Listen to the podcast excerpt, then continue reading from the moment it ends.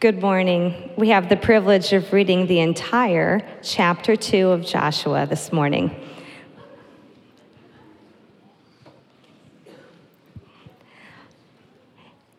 And Joshua, the son of Nun, sent two men secretly for Shittim at spies, saying, Go, view the land, especially Jericho. And they went and came into the house of a prostitute whose name was Rahab, and lodged there. And it was told to the king of Jericho, Behold, men of Israel have come here tonight to search out the land. Then the king of Jericho sent to Rahab, saying, Bring out the men who have come to you, who entered your house, and they have come to search out all the land. But the women had taken the two men and hidden them. And she said, True, the men came to me, but I did not know where they were from. And when the gate was about to be closed at dark, the men went out. I do not know where the men went. Pursue them quickly, for you will overtake them. But she had brought them up to the roof and hid them with the stalks of flax that she had laid in order on the roof. So the men pursued after them on the way to the Jordan, as far as the fords, and the gate was shut, and soon the pursuers had gone out. Before the men lay down, she came up to them on the roof and said to the men, I know that the Lord has given you this land, and that the fear of you has fallen upon us, and that all the inhabitants of the land melt away before you. For we have heard how the Lord dried up the water of the Red Sea before you when you came out of Egypt, and that you did to the two kings of the Amorites who were beyond the Jordan, to Sihon and Og, whom you devoted to destruction. And as soon as we heard it, our hearts melted, and there was no spirit left in any man because of you. For the Lord your God, He is God in heaven above and on the earth beneath. And then Please swear to me by the Lord that I have dealt kindly with you. You also will deal kindly with my father's house and give me a sure sign. And you will save alive my father and mother, my brothers and sister, and all who belong to them, and deliver our lives from death. And the men said to her, Our life for yours, even to death. And if you do not tell this business of ours, then when the Lord gives us the land, we will deal kindly and faithfully with you. Then she let them down by a rope through the window, for her house was built into the city wall, so that she lived in the wall. She said to them, Go into the hills, or the pursuers will encounter you, and hide there three days until the pursuers have returned. Then afterward you may go your way.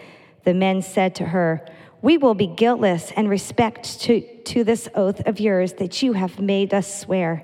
Behold, when we come into the land, you shall tie this scarlet cord in the window through which you let us down, and you shall gather into your house your father and your mother, your brothers, and all of your father's household. Then, if anyone goes out of the doors of your house into the street, his blood shall be on his own head, and we shall be guiltless. But if a hand is laid on anyone who is with you in the house, his blood shall be on our head. But if you tell this business of ours, then we shall be guiltless with respect to your oath that you have made us swear. And she said, According to your words, so be it. Then she sent them away, and they departed, and she tied a scarlet cord in the window. They departed and went into the hills and remained there three days until the pursuers returned. And the pursuers searched all along the way and found nothing. Then the two men returned. They came down from the hills and passed over and came to Joshua, the son of Nun, and they told him all that had happened to them. And they said to Joshua, Truly, the Lord has given all this land into our hands, and also all the inhabitants of this land melt away because of us. This is the word of the Lord. Well, good morning, everybody. Um, I texted Brian yesterday and I said, uh, um, Don't worry about tomorrow. I'll try not to run everybody off. And uh, he said, Well, I think everybody's kind of excited because of the title to the sermon. And I said, Well, you know, I kind of specialize in sermons about harlots and concubines. So that's what we're going to talk about this morning. Um, but before we do, Let's just pray for a minute and uh, ask God to give us uh, ears to hear. Father, we do thank you for uh, this time to gather together. Uh, we're mindful that Brian's not here today with us, and we pray that your healing touch would upon, be upon him and that you would restore him fully and quickly to health. We ask that uh, your Holy Spirit would be here and rest on each of us in power, that you might give us ears to hear and eyes to see. Teach us so that we might learn to the end that Christ might be glorified. And we pray these things in Jesus' name. So, um, have you ever noticed that in the Bible, God gives us stories? He gives us stories. He does this because He wants us to understand ourselves, He wants us to understand Him, and He wants us to understand what He's done for us. The story this morning begins with Joshua sending two men across the Jordan River to spy out the land and especially the walled city of Jericho. The story ends with the spies coming back with a good report. And in between, we have a riveting story a story of intrigue and urgency involving spies, a hooker, deception, treason, life or death decision but it's also a heartwarming story, a story about faith and salvation. And so this morning, what we're going to do is we're going to look at three things as we study this story. We're going to look at the faith, or the, excuse me, we're going to look at the fear of Rahab.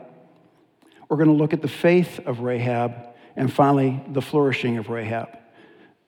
The fear of Rahab, the faith of Rahab, and the flourishing of Rahab. To understand the fear of Rahab, we have to know the backstory. We have to go back in time about 40 years before the events involving Rahab occurred. And about 40 years before that time, God led, used Moses to lead the children of Israel out of Egypt and parted the Red Sea for them and redeemed them and, and, and, and brought them into, uh, out of Egypt and against the world's most powerful military force at that time. And yet today, and even within the confines of this room, there will be many who would say, when it comes to the story of the Exodus and the Red Sea, you don't believe that fairy tale, do you? You don't believe that myth. Well, that's, that's your truth. It's not a lie if you believe it. But our story today is about one person who really did believe it. And her name was Rahab. She's an unlikely person. In fact, she probably voted the least likely person to believe. At the risk of losing our PG rating, Bible says Rahab was a prostitute. She was a harlot. She was a whore. She was an immoral person. She was practicing the world's oldest profession. She was a pro. She took sex in the city to a whole new level. And how do we know that Rahab believed the story about the Red Sea? Because it completely terrified her it completely terrified her. When the spies knocked on her door, Rahab instantly knows who these men are. We don't know if it's because the way they looked, or the way they were dressed, or the way they spoke. But Rahab knew instantly that these men were not locals. These men were not coming for sex. These men were on a secret military mission. And their decision to visit the house of a prostitute makes perfect sense. It was their best possible cover. After all, what do weary travelers want at the end of a long journey? What are they looking for? Well, they're looking for female companionship, if you know what I mean. In Rahab's mind, their presence at her door meant one thing and one thing only her imminent death and destruction and fear swept over her like a tidal wave, and she immediately understood what was facing her. And at that point, Rahab knew almost nothing about their God. But she had heard stories, probably from the men who had visited her house. Listen again to what she says to the spies. We have heard how the Lord dried up the water in the Red Sea for you when you came out of Egypt, and your victories over the two great kings. For the Lord your God is God in heaven above and on the earth below. She had heard stories. She knew very little, but she knew that this is a God that fights for his people and wins against impossible odds. And not long after the spies show up, she gets another knock on the door. And just like the CIA in our days, they had, they had intelligence back then. The king of Jericho sends a messenger to Rahab's door and says, We think you're harboring spies in here. We think you're harboring spies. But before the king's messenger arrives, Rahab already knows exactly who these men are. She knows why they've come, and she's already made her decision to hide them. But the king's messenger asks her to turn over the spies. And at this point, she's at a crossroads. Let's look at her options. If she turns the spies over, she lives but the spies die. But if she protects the spies and her, she betrays her city, and if her treason is ever found out, she dies, but the spies live. What's a girl to do? It would have been logical for Rahab to have placed her trust in the great walls of the city of Jericho. Archaeologists tell us that these walls at their base were 11 feet wide, and they believe they may have been as tall as 11 feet tall. These fortified walls were once thought to be like the Titanic, unsinkable, impenetrable.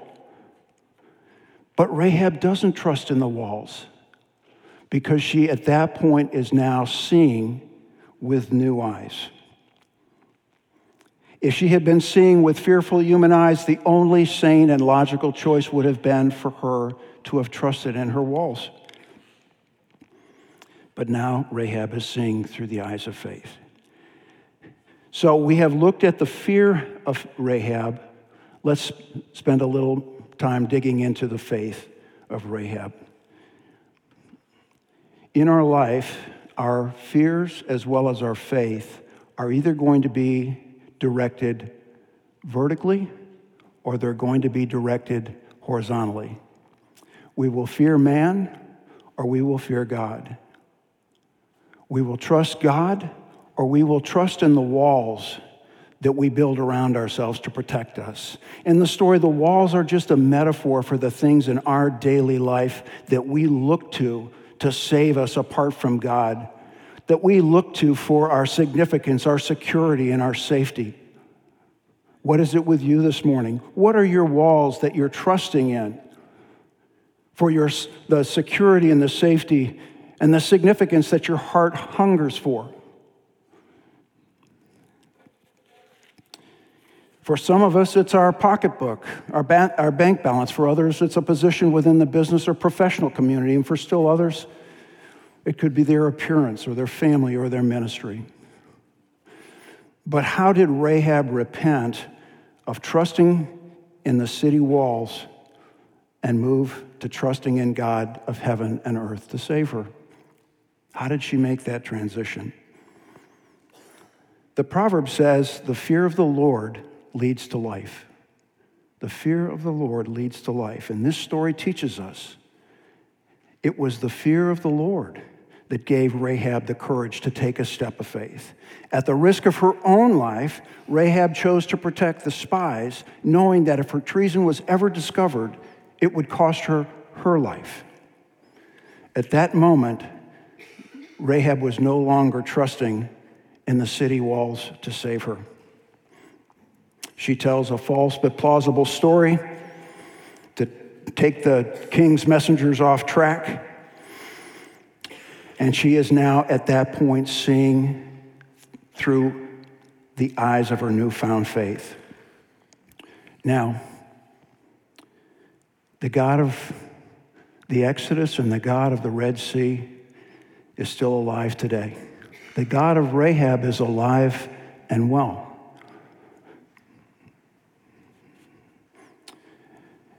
He is the same yesterday, today, and forever. And just like Abraham, our father in the faith, when Rahab believed God, God credited her faith to her as righteousness.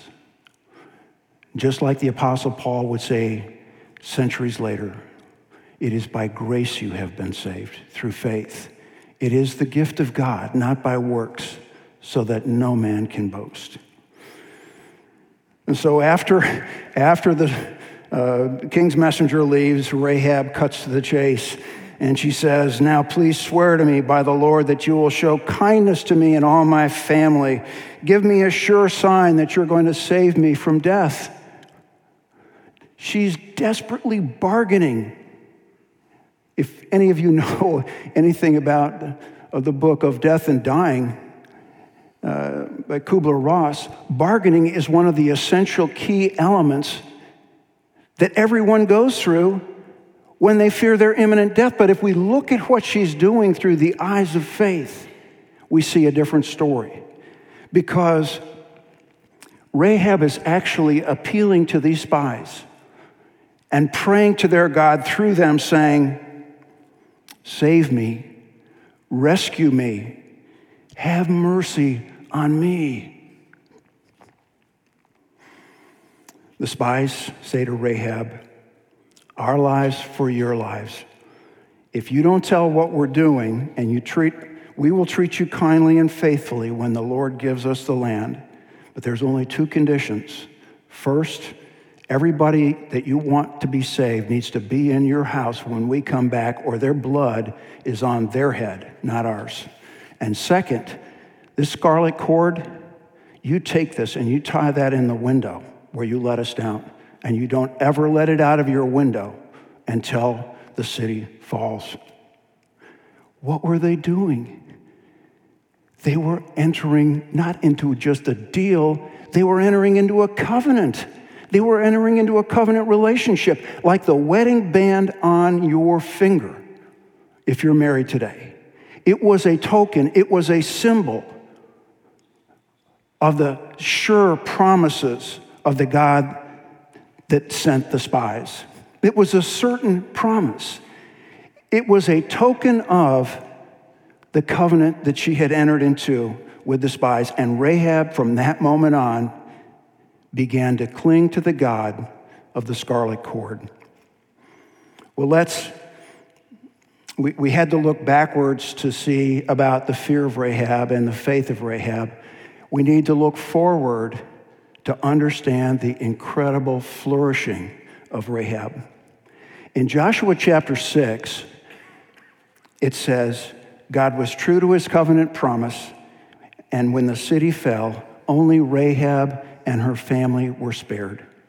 And then it records something remarkable and Rahab lives among the Israelites to this day.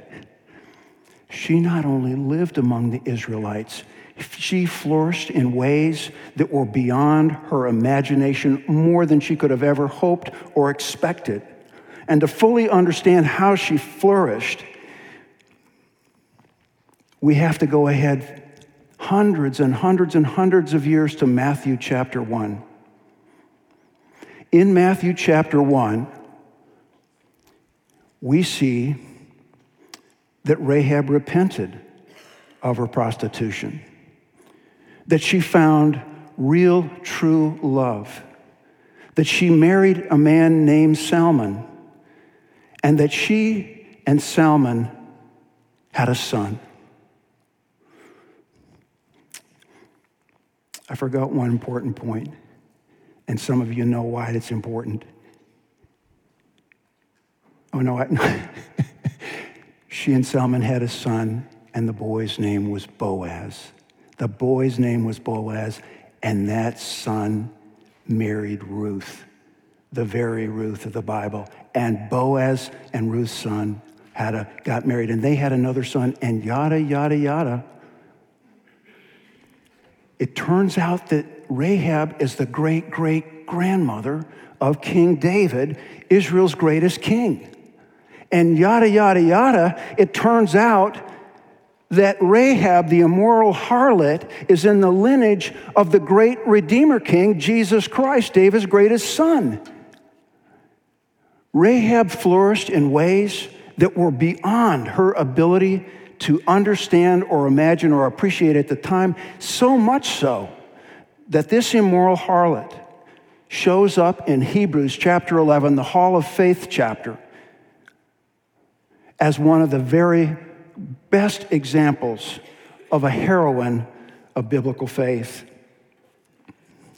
So, this is a fascinating story. And uh, what's the moral? Uh, mama, don't let your daughters grow up to be hookers. Uh, yeah, that would be good. That we, we, we want to start there. Uh, or could we conclude that uh, Rahab was just one lucky harlot? Uh, yeah, well, or is there something more going on behind the scenes? You see, the danger of reading Bible stories is that we can know the stories, but we can miss the stories of the Bible. We can know Bible stories, but we can miss the stories of the Bible. In this, in this, to this point, we've been focused so much on the the spies, the hooker, and the scarlet cord, that we might miss the fact that behind the story, in the, in the background, is the author of the story. Consider what happened here. Consider it. In the providence of God, the spies come to Rahab's house in the providence of God, Rahab had heard of this God before the spies arrived. In the providence of God, Rahab recognizes the spies as emissaries of that God, and by the grace of God, Rahab believed the God of Israel was the God of heaven and the God of earth, and she makes her profession of faith. When the spies arrived at her door, Rahab assumed that they were there to usher in her imminent judgment and destruction. It was only years and years later that she could look back and see how this awesome God, the God of heaven and earth, was working behind the scenes all the time, lovingly, tenderly, and graciously pursuing her. What we see within Joshua 2 is a story within a story. Joshua sent the spies on a military mission but the, behind the scenes, God was sending the spies on a spiritual mission. Joshua sent the spies to check out the land, to, to spy out the land, but behind the scenes, God was sending the spies to bring his salvation to one unlikely woman. The first Gentile known to have been converted to the faith. And seen through the eyes of this faith, these missionaries function, these, these spies rather, function as missionaries, right? They were bringing the salvation of God to a most unlikely woman. And this should remind us that God may choose to use us as missionaries to bring his salvation to a most unlikely person in a most unlikely time and in a most unlikely way. The Proverbs says that many are the plans of a man's heart, but it's the Lord's purposes that will prevail. God used Joshua's plan and the spies to accomplish God's purposes in the life of Rahab. At the very core, this story is a God ordained mission to save one unlikely woman. At its core, it's a love story, a story of God's love, his tender kindness, and his mercy, and his plans and purposes for Rahab. So we learned that the grace of God had produced the fear of the Lord in Rahab, not a craven human fear, but a fear that leads to faith and her salvation. And it is the same fear that led to your salvation and my salvation. You remember the old song? Twas grace that taught my heart to fear, and grace my fears relieved. How precious did that grace appear! the hour I first believed. You see, this is not just a story about what God has done for Rahab. This is a story about what God has done for me and what God has done for you. Rahab's story is my story. Rahab's story is your story.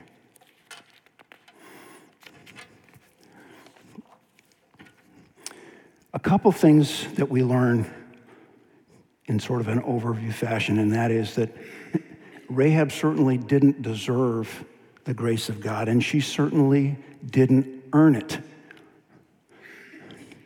And what we do learn from this story is that no matter who you are, no matter where you have gone, and no matter what you have done, God's grace is for everyone and anyone who will call out for his mercy. And to be clear, Rahab was not saved because she had leverage with God, was kind to the spies, and cut a good deal for herself. That would be what the Greeks call eudaimonism doing good to get good. I'll scratch your back and you scratch mine. Do you see it? Rahab's decision to protect the spies was made before her decision, before the king's messenger came. Rahab's decision to protect the spies was the fruit of her faith. It was the fruit, the works of her faith working itself out. Like everyone, Rahab came to God empty handed. And we see that in every case where God shows mercy, as he did in Rahab's case, his mercy triumphs over judgment. Well, let me just say that one of the things that I think is somewhat it's current and relevant is that Rahab asked for a sign. Rahab asked for a sign. Every people in every generation have always asked for a sign. And what does Jesus tell us? He says, No sign will be given this wicked and adulterous generation except what? The sign of Jonah. For as Jonah was three days and three nights in the belly of a great fish, so the Son of Man will be three days and three nights in the heart of the earth. The sign we get is the empty tomb. The sign we get is the empty tomb, and his resurrection is a guarantee of our future resurrection, a flourishing to which we have no ability to fully understand or appreciate at this time. But just as everybody always asks for a sign, there's always skeptics, right? That's your truth. The resurrection, it's not a lie if you believe it. Thank God for the Word of God because we have a story here that helps us to understand what's going on in your heart and my heart. Remember Thomas? He said, Unless I see the the wounds in his hand unless I put my hands into his side. I'm not going to believe. I will not believe. Even though he had been told, even though he had been told by people he trusted, I will not believe. A few days later, Jesus shows up in the, in the place where Thomas is, and he says, Thomas, Thomas, put your fingers right here. And now put your hand right here. Stop doubting and believe. Stop doubting and believe. And then he says to Thomas, as he says to every one of us today, Blessed are you who have seen, but blessed are those who have not seen and yet believed. You have, because you saw me, you believed. Blessed are those who have not seen and believed. Rahab had not seen the Red Sea, and yet she believed. And she experienced more blessing from that faith of hers than she could have ever, ever imagined. So, at the time of her conversion, Rahab knew very little about God other than he was a, a warrior God who fought for his people and against all odds won an amazing victory over the Egyptian army. But when she got grafted into her loving community, she would learn the backstory. She would learn the backstory. There is no Exodus without a Passover, and there is no Passover without a lamb. The story that the, the, in the spies, they, they, they told her how she would be saved. Remember it? They said, life for a life. And this story, that point, that message, points beyond itself, thousands and thousands of years, to a point where Jesus is on the cross and he says to all who have ears to hear, Life for a life, my life for your life. You see, the, the cross is not just a revelation, it is a substitution. God does not forgive sin. God does not forgive sin. He forgives sinners. Our sin must still be paid for. And at the cross, we find out just what it cost for God to love us. This is love. Not that we love God, but that He loved us. And He sent His Son as an atoning sacrifice for our sins. We love Him because He first loved us.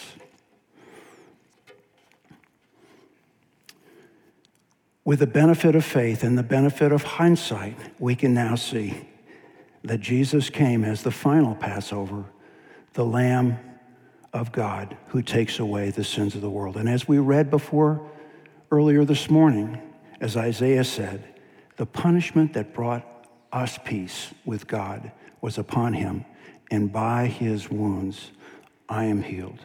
You are healed. We are healed. Today, thankfully, we don't cling to a scarlet cord anymore, but with the eyes of faith, we cling to a symbol of a new and better covenant. We king, cling, our hearts cling to the cross of Jesus Christ. Do you remember what the old song said?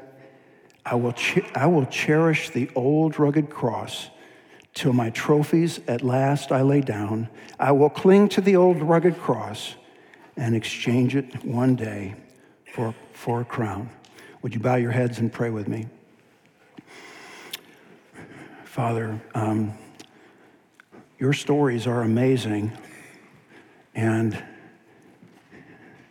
we confess that oftentimes we get bogged down in the events and the, the spies, the hooker, and the scarlet cord, and we forget that behind it all, you were working out your plan to save one unlikely woman, pursuing her, loving her, providing her with your tender mercy and your salvation in the exact same way you did for you, me, and you did for everyone here.